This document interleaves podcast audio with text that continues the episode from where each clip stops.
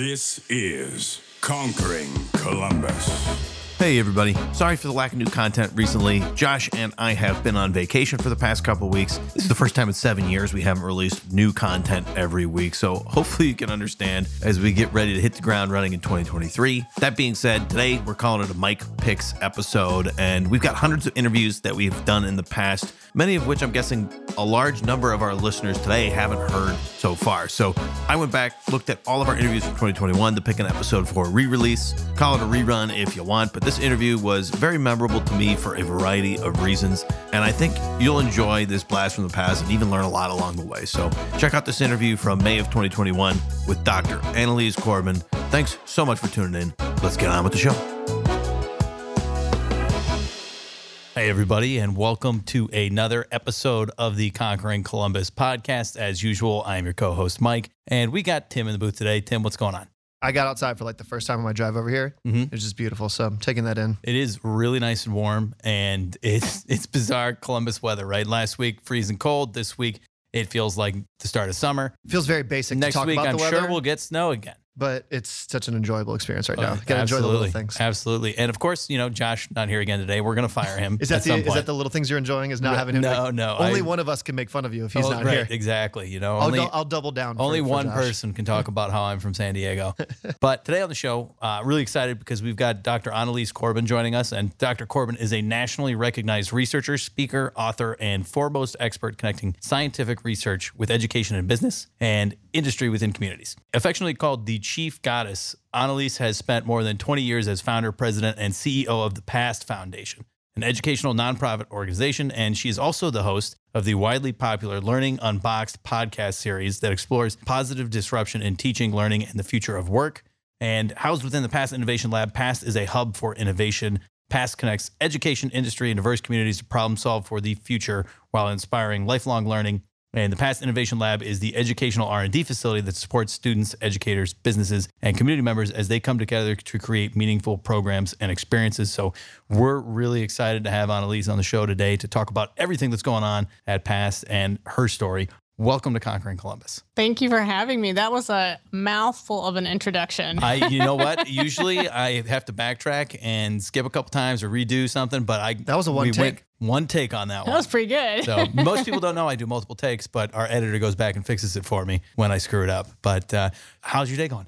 you know, it's a gorgeous day in Columbus in April, and you know, Mm-hmm. it's fun to see everybody so hopeful. Absolutely. And I'm going to take a moment to plug. If you haven't scheduled your vaccine already and you're over the age of 16, get on that list, go get your jab, and we can all get out of this happy and have a summer that we'll actually be able to enjoy. Absolutely, get out there. Absolutely. The uh, in-person events are beginning to book. I'm seeing that. That's what I've been testing with lately. to Did you see did you see the Rangers game in Texas? That was a little crazy. No, I did not. It was Baseball's the worst. Full capacity. really? full capacity. It was like I- it was bizarre to see. I saw the videos on Twitter, and there's just full capacity of the stadium. I thought, wow, I guess it's good testing. I mean, not good testing, but it, I mean- we'll, we'll we'll see very quickly right? Yeah, how that affects. it- Mhm, I mean, I hope mhm. I hope it, there's no spread there. yeah. Obviously, you know, but I think that it was just one of those moments where I thought, well, hey, you know what? Maybe we will get back to normal, and maybe I'll actually be able to attend an Ohio State football game this fall. We'll yeah, see. I kind of forget what Here's hoping. 110,000 Here's people are. hoping. Here's hoping. yeah, yeah. Fingers crossed. Well, Annalise, one of the first places we like to start anytime we have a guest on our show is just kind of take a step back and talk about how we got to where we are today. So some folks like to talk all the way back to like childhood and you know the highlights along the way, but kind of uh, just a rough background on your story and, and what brought you here. So, I am by training an anthropologist and an archaeologist. So, what brought me sort of this journey, you know, from a sort of career standpoint, as, as a kid, I was the one who explored every possible thing you could, right? And in, in school and in college, I tried all the majors. I thought that was a really smart thing to do, you know, dual sampling. So I did. Um, and ultimately, I landed, of all things, as an anthropologist and an archaeologist. And that was a really awesome fit for me because it allowed me to link my love and passion for science and the world with the idea of being the scientist of humanity, right? And so I love culture. I love exploring culture and understanding culture and just sort of the ins and outs of the way all those pieces work. And so for me to be able to pull those things together was really awesome. And I could do that in archaeology, specifically as an underwater underwater archaeologist. And the other thing that that piece of the journey did for me is that was at the time that I earned my credentialing, if you will, I was one of only probably a handful of women in the entire planet with a PhD in underwater archaeology. Now that's changed radically since then, but it was a journey, right? And it was a journey to be a research scientist in a space mm-hmm. that was not welcoming or accommodating in many ways at the time. Mm-hmm. And the other thing that that did for me is it really, really instilled my love and passion for helping others find the thing they love in the world as their career option rather than just let's all go to school, let's study the same thing let's do this thing let's let's go to college let's have no clue what it is that we want to do and then maybe hope that these ind- uninspired individuals will change the world. Well that's not going to happen right? Because those uninspired folks kept showing up in my classes. Mm-hmm. and um, it was that understanding of you know we have this great opportunity here to think about you know, teaching, learning the future work the world very differently if we are willing to say the system that's been engineered for us is not really the one we want or need any longer. And that's then, that's an opening statement. I like that opening statement. And but I gotta ask, underwater archaeology. Yeah. So as someone who has no understanding of archaeology, yeah. I think Atlantis. That's like the first thing that comes to mm-hmm. my mind. I'm guessing that's not it. For some underwater archaeologists, you know, sort of Atlantis like, you mm-hmm. know, um, sunken cities and they exist all over the world, mm-hmm. right? So that's a real thing. For me, it was shipwrecks. Specifically, I studied inland river shipwrecks, so steamboats. I was, you know, enamored with the American West as a kid. And so that was just something that was just historically interesting to me. And it was a space that, quite frankly, full transparency, my male colleagues thought was a waste of research effort. So there was nobody to stand in my way. And right. I had the opportunity to go there and forge my own path, which is very important to me. Um, and it was an Im- important step to be able to show those who were going to come after me that you could, in fact, be successful in this space. And um, the other thing I think that was really sort of interesting for me from that perspective is, you know, I love my my my field of study, my research, but it led me someplace else. Mm-hmm. It led me to, you know, along with a you know a group of really amazing people to launch and start this nonprofit called the Past Foundation. That although its roots are all based in anthropology, you start with what you know, right? You know, unless you get recruited to show up, you know, in, in a field you know nothing about, right? Um, but you you start with what you know, and in starting with what we knew we we had that opportunity to build and design something pretty darn unique, and it's it has been a really intriguing journey. So shipwrecks, yeah. Did you find any treasure? Obviously, that's the first question. Right? Yeah, everybody always asks me that, and the answer is always yes. Perfect. Mm-hmm. Right? But maybe not gold. Not that I'm going to tell you about. Okay, fair enough. Fair enough. So buried somewhere in the woods of Columbus. What's the strangest thing you've ever found in a sunken uh, boat mm, or sunken vessel? I won't limit it to a boat. It could be anything. Yeah, there you go. Good on you. Um, the strangest thing. Hmm. Well, I would say strange. Strange is a tough or way rare. to put it, but you know, one of the great things that I've had the chance to be part of is, you know, all the things that you find relate to some person, right? And and sometimes those folks are lost in the shipwreck calamity, but other mm-hmm. times they're not. It's just their stuff that's that's left behind, right? And so I think that the there's the curiosity in the things, the everyday. I I, I did a project for many years that was um, tied to to military activity, the Civil War, which I'm not a Civil War historian by any stretch of the imagination. But what was intriguing about it is the the things that people are compelled to take with them, right? When they don't know if they're ever coming back again. Mm-hmm. And you, you get these little time capsules, these boxes, these bags, whatever it happens to be, right? And it's an entire individual's life represented in that space, right? And so I think for me that intriguing piece is how do you how do you even think about that? We just had a, a, an art installment recently. Man, I just read all about this. I can't remember. Something in Columbus. Just we put a time capsule in, mm-hmm. and the mayor or the governor, uh, maybe it wasn't in Columbus. The point of the story is he wrote "Greetings from a Dead Mayor" or something. That, that's how he started his his letter. And being involved in Columbus as much as I am, I'm uh, kind of obsessed with how we get places. Mm-hmm. Problem solving comes from you know how did someone else do it? How can I do it? Take from their efficiencies, learn from their mistakes. So I see a lot of these old images, kind of com- mm-hmm. comparing mm-hmm. time, and I've been enamored by this. the subjects in these photos are all dead. Mm-hmm. And but in those photos, they're like my age, or you mm-hmm. know, so it's just mm-hmm. been this strange. You feel like you're looking into the past, but at the same time, because it feels so distant when I was a little kid. You know, 1800s. Oh my God, that was a lifetime ago. Yeah. Then you realize how close they came and that they were in the same places as you. Is that something when you're exploring and you find these pieces, do you feel like not a connection to them in like a weird way, but does it feel like some insight into kind of humanizing Uh, uh, instead of studying like an era, more of like puts you on like a personal level? Oh yeah, without without question, absolutely. You know, and I think that's the power of it, mm. right? Because the, the reality is when you're looking at something from the past, whether it be a photograph, you know, a collection of artifacts, doesn't make any any difference, right? You're not really looking at the past, you're looking at the future. Mm-hmm. Right, because you're you're gonna you're gonna investigate and understand, and without that human connection, it's just stuff. You know, for me, the greatest power of of the pile of stuff is the story it's trying to tell you. Right, those are people. You know, they had a journey, they had struggles, they had successes, they had opportunity, they had failure, and you can figure all of those components out if you can put all the pieces back together and understand how they relate to each other. That's that's the puzzle. That's the thinking about it, right? And that's the reason that when we launched past that we did it the way that we did, right? Because we said, look, if we can teach anybody to dissect any question, any set of objects, any any anything that you're working on, then they can figure out how to ask the right questions and you'll learn along the way. And again, you know, the potential to change the world. It's really important. You're spending your time in underwater archaeology as a and sound like as also as a professor mm-hmm. in underwater archaeology. Mm-hmm. When when does this idea for the Past Foundation show up?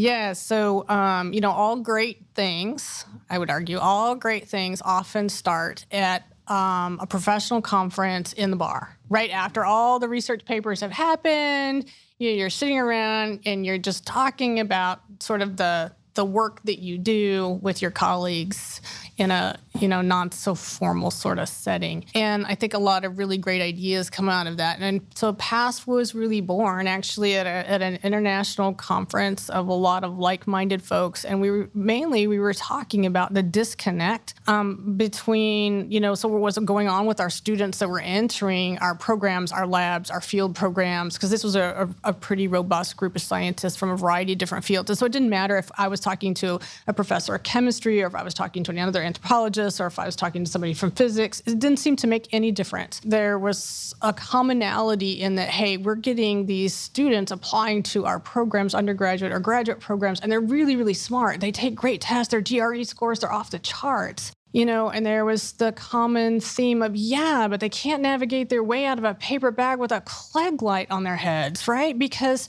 they have no passion to solve the problem or to be able to divert around an obstacle that's in their way. And for some of my colleagues, you know, that that was bad enough, but they're in environments where you can work around that with your students. That was not the case for me right? You know, my job essentially was to take these students, right, and take them into a hostile environment and bring them back alive and do research. And so it was tough because you had these really, really bright people who seemed completely disconnected with how the world worked. It was a sad moment to realize it wasn't just me, that my colleagues all over the world were experiencing the same thing. But there was this moment where it was really, really clear to me, but we could actually do something about that if we said we're going to just toss out everything we think we know and start again. Uh, It makes a lot of sense to me as someone who's gone through the education system recently. Uh, well, I guess I'm almost 10 years out now, but um, Time I'll, flies. I'll still consider that recently. Something that, that I always thought about was there was no reason to be curious beyond getting the answers to the test studied. And that's sad. Right. If I was Yeah. curious about something, I, I can't spend time learning more about that. It's not on the test. Right. I have to focus on all these other things. Mm-hmm. But it just seems to me that the way that things are structured encourages a mindset of learning just enough Does. and never exploring beyond that. Am I on the right track there? Or is Yeah, it, yeah, absolutely. And that was certainly, you know, 20 years ago um, when we started PAST, that was absolutely prevalent. And I think that depending on where you are in the world and even in our own community, that's exactly what you still find today, right? And so, and there's there's no joy in that. I mean, think about all the opportunity that you missed mm-hmm. because you didn't get a chance to be curious. And yet you clearly are, or you wouldn't be doing this. right. I mean, I one of the, my favorite things to do now is I can go find podcasts on anything mm-hmm. I'm curious mm-hmm. about and learn. And if I could go back, honestly, I listen to Star Talk with mm-hmm. Neil deGrasse Tyson a lot. Mm-hmm. I love astrophysics and the concept of it, but I was never really introduced to those mm-hmm. topics in a way that drew my curiosity. It was always here's the math behind it. Right. Study the math, figure out how to do the math, but not actually exploring the ideas behind it. And I think that if I had really learned the ideas and the concepts originally, and, and like the entire concept of the theory of relativity is fascinating and bizarre and strange. But all I knew was, hey, you take this equation to figure out how much time dilation happened Right. or you know something like that. Mm-hmm. And it, it's just you never really got the curious side of the experience. And and yeah, I completely resonates with me. But so you get this idea in a bar, and very easy to get the idea in the bar. Much harder to go and actually go do it. So how does that happen? Well, I drew the short straw. Um, that's one way to think about it. I mean, the reality is everybody got really jazzed about it, including including me. And I suppose the irony was I was just finishing up my PhDs um, at that moment, and I was the one sitting around in that bar that didn't have like the full position, right? You know, a tenure track or you know a lab of my own. Take your pick. And, you know, so the response was, well, why don't you go do that then, Annalise, right? You know, do that thing. And at the time, you know, I was pretty darn naive and I had no idea what, hey, go do that thing was going to actually entail. Um, and so, you know, I didn't know what I didn't know. And I was fairly fearless, I guess, in that sense, for better or worse, right? So we launched. And when you say we launched, what's the initial product look like? Like, is it we're just going and you know we're gonna figure it out as we go what we're trying to do, or like what exactly did you launch? Yeah, so you know, the first I, I so we're getting ready actually in a month or so to release past 4.0. Uh, so past 1.0 was really sort of the first four or five years of our existence, and the reality at that time was everybody had a day job doing something else. So within just a just a few um, weeks or months from from launching, I actually got offered a tenure track position at a university, you know, in another state, and off I went. And quite frankly, everybody in those early years that was involved with the organization had a full time job doing something else. And so what we launched was this idea, you know, tied to specifically what we what we know. So a lot of archaeology, but not exclusively. You know, and we would all come together. We would do this great, really cool, awesome project, right? That we wanted to put that the public could get jazzed about, right? And then we would go back to our day jobs, right? So we literally would come together, do a thing, go back, come together, do a thing. And we did that for, you know, several years until we had some pretty epic projects in that time.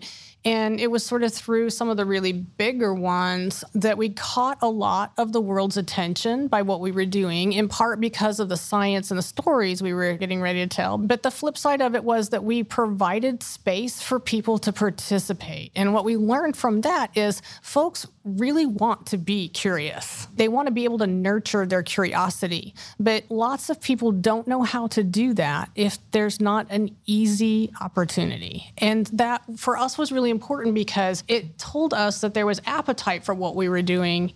And now we just had to commit, let's do this thing all the time. Mm-hmm. And that that's the true big leap, you know, to go from V1 to V2. Initially, what were some of these projects? So let's see. One of the first projects that we did is excavated with some partners out of the National Park Service the first hotel in Yellowstone National Park. So that was pretty cool. And it's not the hotel that everybody thinks that it is, right? It was something completely different. And so that was an awesome story. And the hotel was burned and pushed into the Firehole River, which is a thermal river mm-hmm. environment. And I took a group of kids from a school, a zoo school actually, in Lincoln, Nebraska, and we trekked over to Yellowstone and we spent weeks, you know, mucking around inside this thermal river trying to figure out the story of how people could actually come to this place that ultimately became Yellowstone National Park. So we did we did that. We excavated a shipwreck in Oklahoma on the Red River, on the border of Texas and Oklahoma. So that was pretty awesome. And then um, we also was part of the team that discovered the U-166 in the Gulf of Mexico. And that was really the project that I would say launched past into sort of the next iteration And that was a big deal because, you know, according to world history, right, there were no U boats in the Gulf of Mexico. Mm-hmm. Well, ask anybody who lived along the Texas or Florida Gulf Coast, and they had all kinds of stories, right, and narrative about sightings during the war. And so for us to actually be able to find one and it's still there, that was a really, really big deal. And it sort of changed the way the world interacted with that type of research science. What's Yeah. funny about that is I would not have known about the U boat thing, except I had just been listening to a podcast. It's called Stuff You Should Know, Mm-hmm. which I love. Mm-hmm. And they were talking about the Philadelphia experiment, Yep. which is a whole thing, but it's a mm-hmm. hoax and, you mm-hmm. know, disproven multiple times. But they mentioned during the podcast, they said, well, you know, there's U boats that have been in, you know, people thought that was crazy Yep. too. But your discovery is what ultimately showed that to be true. So that's, it's just funny to have that come full circle when I literally was just listening to that podcast two days ago. Yeah. I guess I don't know if this is wrong to ask or whatever, but who funds that and why is it? Because I know the way that things work. You know, if you're going to invest that kind of money, Mm-hmm. so what? Um, what's the desired outcome from that? Is it education for the people that you take, or you know, the the what's the reason behind the funding for something like that? For the U166, Or any of these, you know, excursions, like you said, you took a bunch of people to Yeah. Yellowstone for. It sounds like that would be pretty expensive. The logistics side of me is like, oh wow, that's like a big, pretty big undertaking. Yeah, you know, um, sometimes they are big undertakings, right? And and but but oftentimes they're not, right? And so a lot of the different projects um, often will have a government component that's quite frankly underwriting the cost of the research. So. You know, the research in Yellowstone National Park was all funded by the National Park Service, right? Because they're looking to enhance the story, right? And so there was some cost to the participants, but it was pretty minimal. The school thought of it like a big extended field trip, right? Or, you know, a summer camp, except it's in the middle of, of the school year. Mm-hmm. So, you know, we can't, you know, archaeologists are really great at doing things, you know, really cheap. We thoroughly believe that bubble gum and duct tape and baling wire will, you can fix anything, right? Mm-hmm. And so, you know, in that sense, the U166 project actually came about and was largely funded through a combination of the oil and gas industry. It was discovered by a, another group of research scientists that um, had to do all the survey work before gas lines were laid across the bottom of the Gulf, right? And, you know, in part of the survey, there was this crazy anomaly. And the cool thing is that the archaeologists um, that were on staff evaluating that anomaly, you know, they had a really good sense of what could be down there and what the rumors were and where they were and, all you know, this backstory that w- maybe it's real, maybe it's not, Yeah. right? Sort of stuff and you know recognize that the shape of it it might be the right thing and so um, so it was partially funded by oil and gas and then um, the us government got in of course you know um, something like that that's an active war grave right it's a crime scene um, but it's also a final resting place. And so those are, um, even in US waters, it doesn't make any difference. This is all sort of sacred space, right? And so there was a lot of involvement, you know, from a variety of, of, of places. So the other things that we do now, and so, you know, fast forward, you know, a bunch of years, and we've taken students, teachers, participants all over the world to do a variety of different things. And some of them have, you know, an individual price tag, others are underwritten. And so it's it's hi- highly variable. You know, our goal is, you know, as low cost of everything as we possibly can, you know. So for example, this summer, summer 2021, you know, our goal is, you know, all the kids who are participating in our programs get to do so at nothing, no mm-hmm. cost. Hey, everybody. Mike here. We're going to take a quick break to talk about one of our sponsors, One Columbus. And we are very excited to partner with One Columbus. They really, really share the same vision as us here at the Conquering Columbus podcast, which is uh, really building up the Columbus region to be one of the most prosperous regions in the United States. And One Columbus serves as the business location resource for companies across Central Ohio and around the world as those companies grow, innovate, and compete within the global economy. And they help us lead a regional growth strategy that develops and attracts the world's most competitive companies, uh, grows a highly adaptive workforce, and prepares our communities for the future, inspiring innovation across the board. Their mission really is just ensuring the Columbus region is a vibrant place to build businesses and careers. So, again, we really appreciate all of their support. You want to learn more about them, go check out their website, columbusregion.com. That's columbusregion.com. Thanks so much for tuning in. We'll be right back into the episode.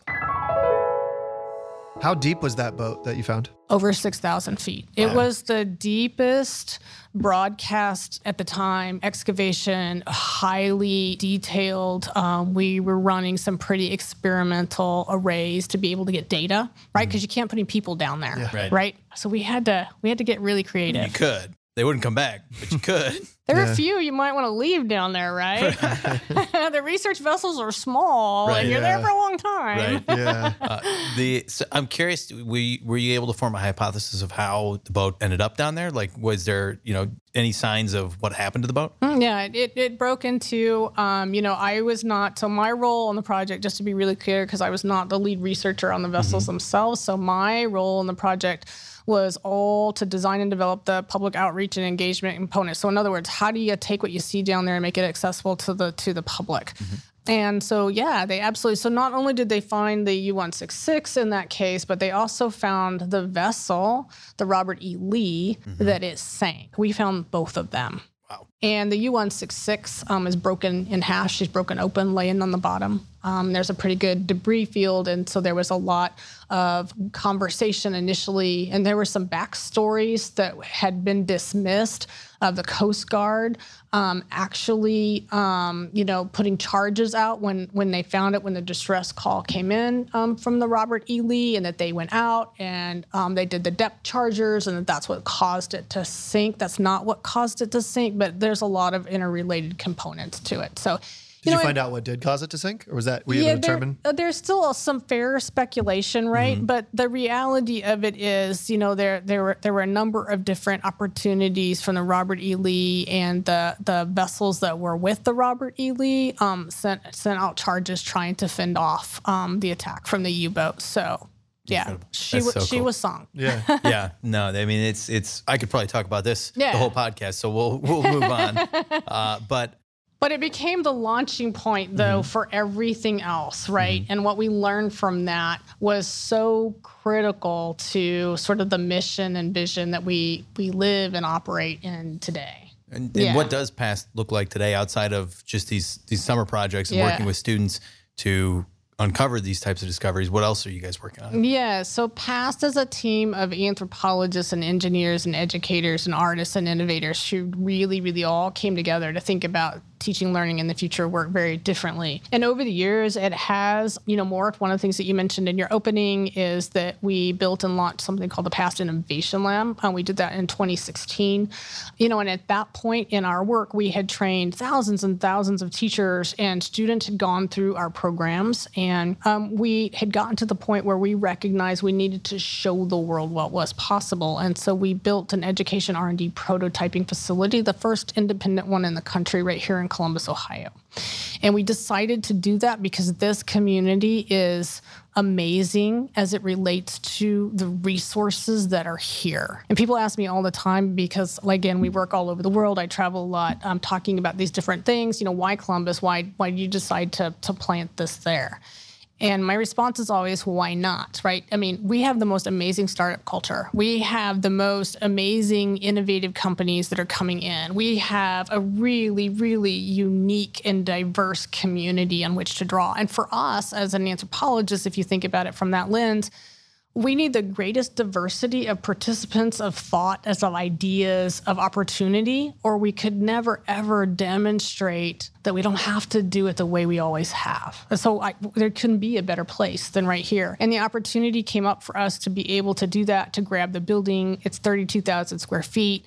Uh, we designed and laid it out literally with if you could you could do all teaching and learning in a space that made all applied nothing like what you were talking about um, early what would that look like? Because when we talk with communities around the world about hey you you don't have to do school the same way one of the things that i would hear over and over again is well i, I can't even imagine what you're talking about. Okay well so clearly i need to show you. So we made the decision to do that. Yeah, I'm excited to see where it goes because I think that for me, right, I would love to see a future in which my future children would be able to learn like that. I think it would be great to continue to explore curiosity because I think that I mean as a group and as a whole, I think humans in order to continue to progress, we need to we need to really look at the way we go about learning and educating because if we stagnate, it's because we're not educating properly. We're not encouraging that curiosity. I think that's a big uh, a big reason that documentaries have become so popular. They've always been a mm-hmm. thing, but mm-hmm. it showcases passion of one person mm-hmm. and it allows you to learn. So uh, my favorite part of a documentary is I love how excited the person is that's telling the story. You spend three to five years figuring out everything and then tell me in about an hour and a half. I'll get what I need to know.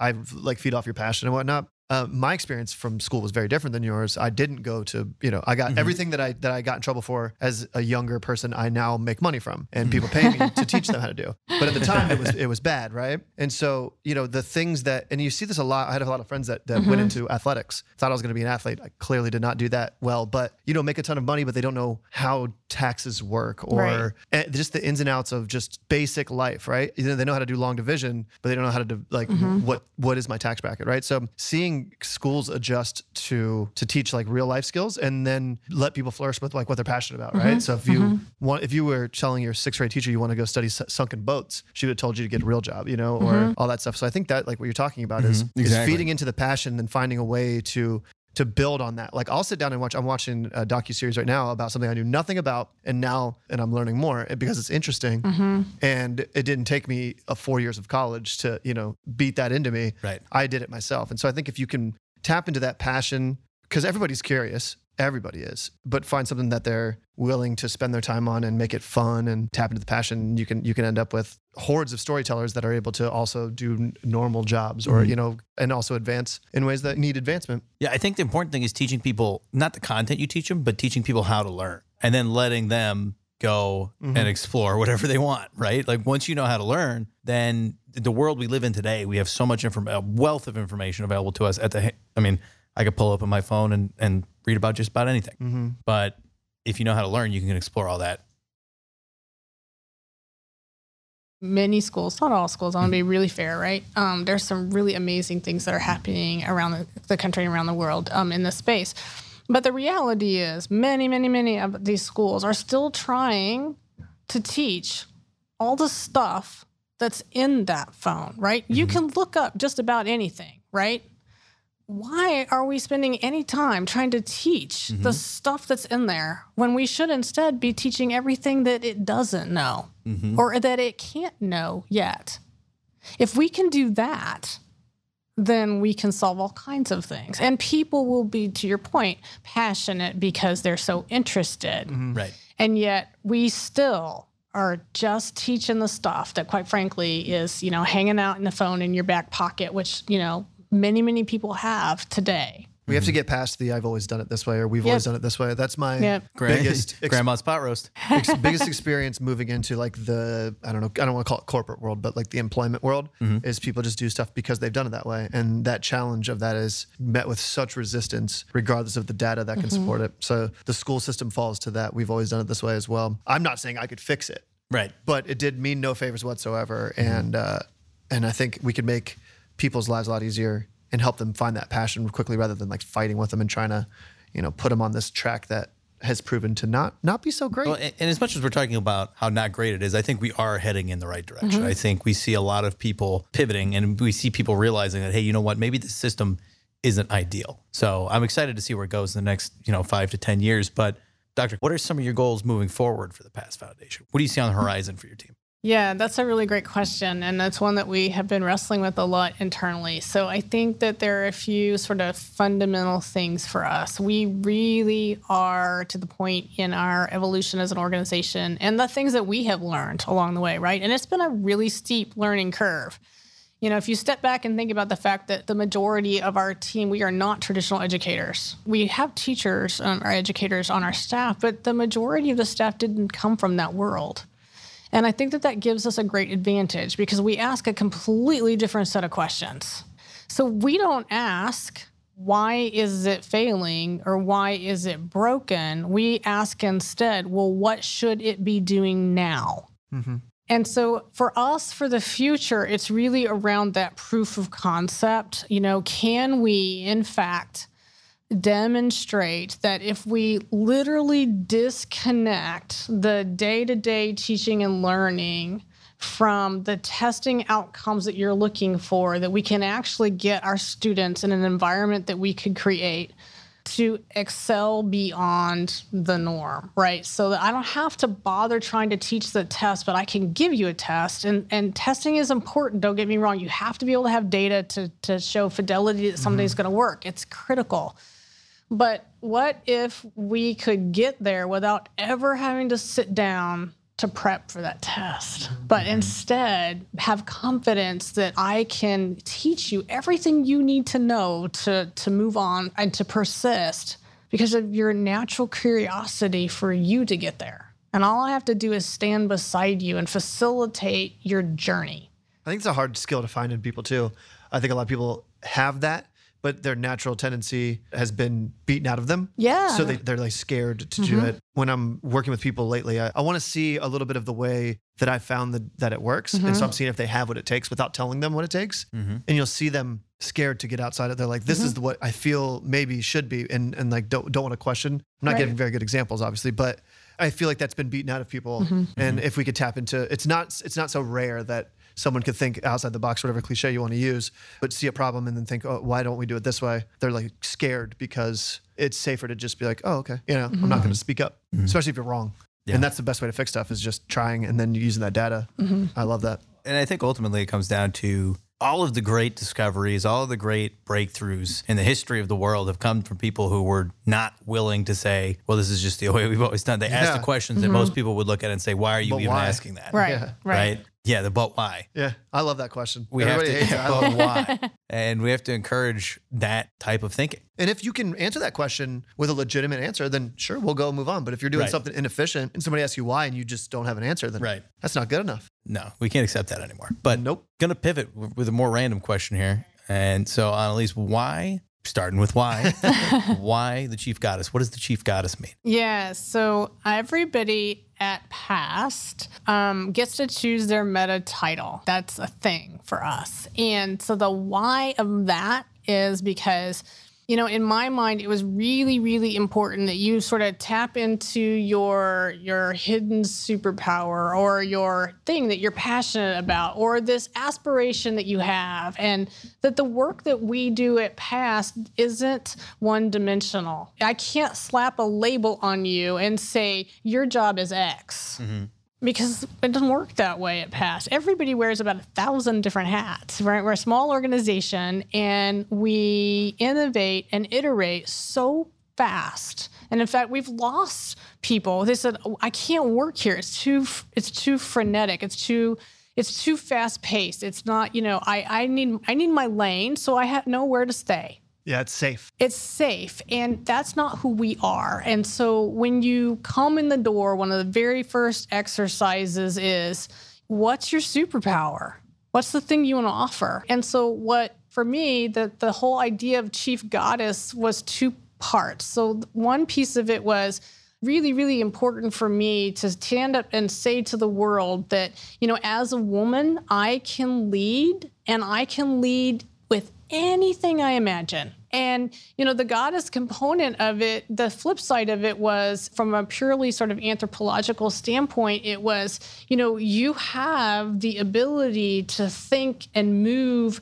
So that component of it was really just to say, I'll stand with you and I'll fight the battles for you. I'll, I'll be the goddess mm-hmm. standing, you know, wherever, so that the staff can go out and do the amazing work that they do without having to fight the battles that come or get in the way. I think maybe that's the best way for me to explain it. But we have every kind of superpower you could imagine at best.